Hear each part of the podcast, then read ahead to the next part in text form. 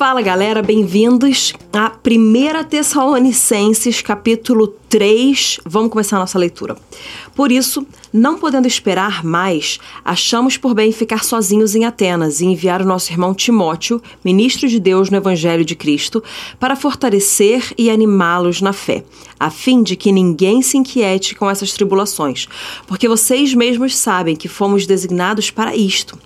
Pois quanto ainda quando ainda estávamos com vocês, predissemos que íamos passar por aflições, o que de fato aconteceu e é do conhecimento de vocês. Foi por isso que, já não me sendo possível continuar esperando, mandei perguntar a respeito da fé que vocês têm, temendo que vocês fossem provados pelo tentador e o nosso trabalho se tornasse inútil. Agora, porém, com o regresso de Timóteo, vindo do meio de vocês, trazendo-nos boas notícias a respeito da fé e do amor que vocês têm, e ainda de que sempre guardam grata lembrança de nós, desejando muito nos ver, como, aliás, também nós temos vontade de ver vocês. Sim, irmãos, por isso ficamos animados a respeito de vocês, pela fé que vocês têm, apesar de toda a necessidade e tribulação. Porque agora vivemos, se vocês estão firmes no Senhor. Por, pois que ação de graças podemos render a Deus no que se refere a vocês, por toda a alegria com que nos regozijamos por causa de vocês diante do nosso Deus, oramos noite e dia com máximo empenho para que possamos ir vê-los pessoalmente e suprir o que ainda falta à fé de vocês. Que o próprio Deus, o nosso Pai e Jesus, o nosso Senhor, preparem o nosso caminho para podermos ir visitar vocês. E o Senhor faça com que cresça e aumente o amor de uns para com os outros e para com todos, como também o nosso amor por vocês vocês, a fim de que o coração de vocês seja fortalecido em santidade, isento de culpa, na presença de nosso Deus e Pai, na vinda de nosso Senhor Jesus com todos os santos.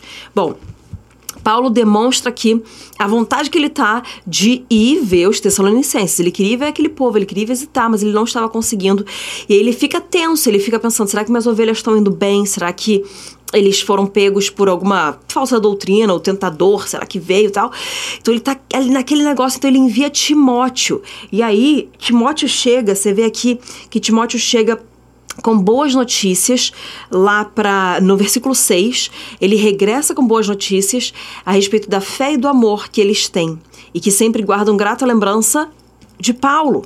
Então, Paulo começa a ficar com o coração tranquilo. Ele fala: Olha, eu fiquei tenso, eu não podia ver vocês, eu não sabia como vocês estavam, eu não sabia como vocês estavam espiritualmente.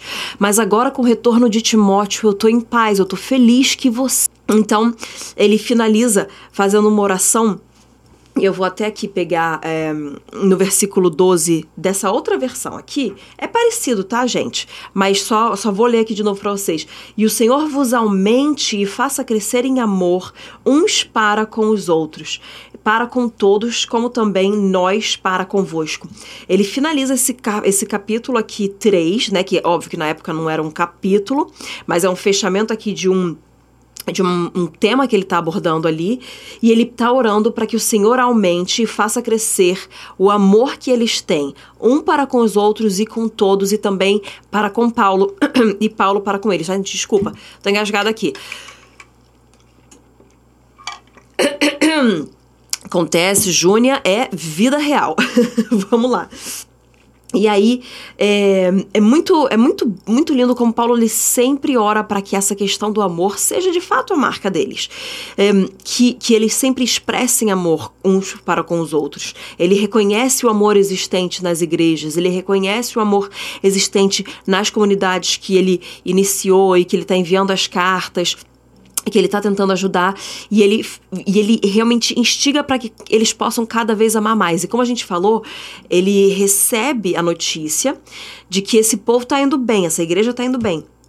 Então, ele, tudo que ele fala é um reforço daquilo que ele já disse. E ele fala: façam cada vez mais. E aí no versículo 13, ele fala para confortar o vosso coração, para que sejais irrepreensíveis em santidade diante do nosso Deus e Pai. Mais um barulhinho realista aqui, me desculpa, gente. Mas os Gente, hoje tá realidade pura aqui. Não sei se dá dando pra ouvir, mas caiu tudo da minha mesa. e o, o saco de plástico aqui dos remedinhos das crianças. Mas voltamos. Para confortar o vosso coração, para que sejais irrepreensíveis em santidade diante do Senhor nosso Deus e Pai, na vinda do nosso Senhor Jesus Cristo com todos os seus santos. E essa palavra aqui, santidade, do versículo 13, ela é. Vou, vou falar que eu não sou muito boa de falar os originais, seja grego, seja hebreu. E, Hebrew, gente, desculpa, hebraico. Não me julguem, não me julguem. Não me julguem. Hebraico. É, a gente. Eu, eu busco muito, né? ler e estudar é, em inglês também, e às vezes o cérebro ele só pifa, porque essa mãe aqui tá difícil, né? Tá difícil a coisa aqui funcionar. Mas é. Agiosune. Tá meio italiano, né, gente? Agiosune ou Agiosune? H-A-G-I-O-S-U-N-E. A Acho que deve ser agiozune. Vou continuar aqui. Então, esse agiozune, então, é, é, é a palavra para santidade usada aqui, que é essa disposição sagrada, é essa santidade na nossa conduta pessoal. É uma coisa que, que, que vai no nosso intento do coração e é uma a forma como nós nos carregamos e nos portamos. E é aquilo que nos separa do mundo. Presta atenção nisso daqui, gente. Presta atenção nisso daqui. Você crente, tô falando agora pro microfone para que todo mundo ouça, entendeu? Você crente que quer ser luz, ser sal para o mundo, Preste atenção, você não pode se tornar como o mundo, porque se você se tornar como o mundo, de nada você se difere do mundo e de nada você é útil para o mundo. Então, nós precisamos nos destacar do mundo, não por religiosidade, mas pelo poder do Espírito Santo e pela conduta de santidade, quando o Espírito Santo atua dentro de você, não só através de você, tá? Com dons sobrenaturais, mas quando ele atua dentro de você quando ele faz isso dentro de você, a sua conduta é transformada e você fica diferente para esse mundo, porque você não nasceu desse mundo. Presta atenção, você é um peregrino aqui, é só por um tempo. Então não tente se parecer com o mundo para ganhar o mundo. Se você quer ganhar o mundo como você deve querer ganhar mesmo, você precisa ser santo porque ele é santo tá bom? E é aí que tá a sua autoridade, é aí que tá o poder quando você se difere do mundo na sua conduta, nos seus pensamentos, na sua separação. E nós é isso que separa o crente então do mundo, essa, essa vida de santidade. E e esse agiosune, ele nos consagra ao ministério de Deus no corpo e na alma a gente tem uma dedicação moral, a gente tem uma vida comprometida com a pureza. E não é só. Não, santidade, para de pensar que é só coisa sexual, gente. Santidade é muito além. É uma vida separada, é uma vida consagrada, é uma vida devota. São todos os intentos do teu coração. É tudo aquilo que você olha, aquilo que você pensa, aquilo que o teu coração deseja. É isso que te faz santo. Santidade ao Senhor estava escrito na coroa lá, na, quando a gente vai ver as, as, as vestes sacerdotais, a gente vê que existe santidade escrito na testa deles, sabe, gente? Porque é a, é a sua conduta pessoal, é a sua forma de viver que te separa desse mundo, que te coloca num outro lugar e por isso te dá autoridade para pregar para esse mundo, para ser sal e luz para esse mundo. Então, e ele fala para que vocês sejam irrepreensíveis em santidade, para que seja, sejam irrepreensíveis nesse agiosune. E, e, e faz com que cada, então, quando isso atua em nós, essa santidade do Senhor, faz com que cada componente do nosso caráter seja submetido a inspeção divina e receba a sua aprovação. Estou lendo essas explicações aqui de novo, como, como eu tenho falado, da Bíblia Plenitude. E ele está mostrando aqui que o nosso caráter tem que estar submetido à inspeção divina e à aprovação do Senhor.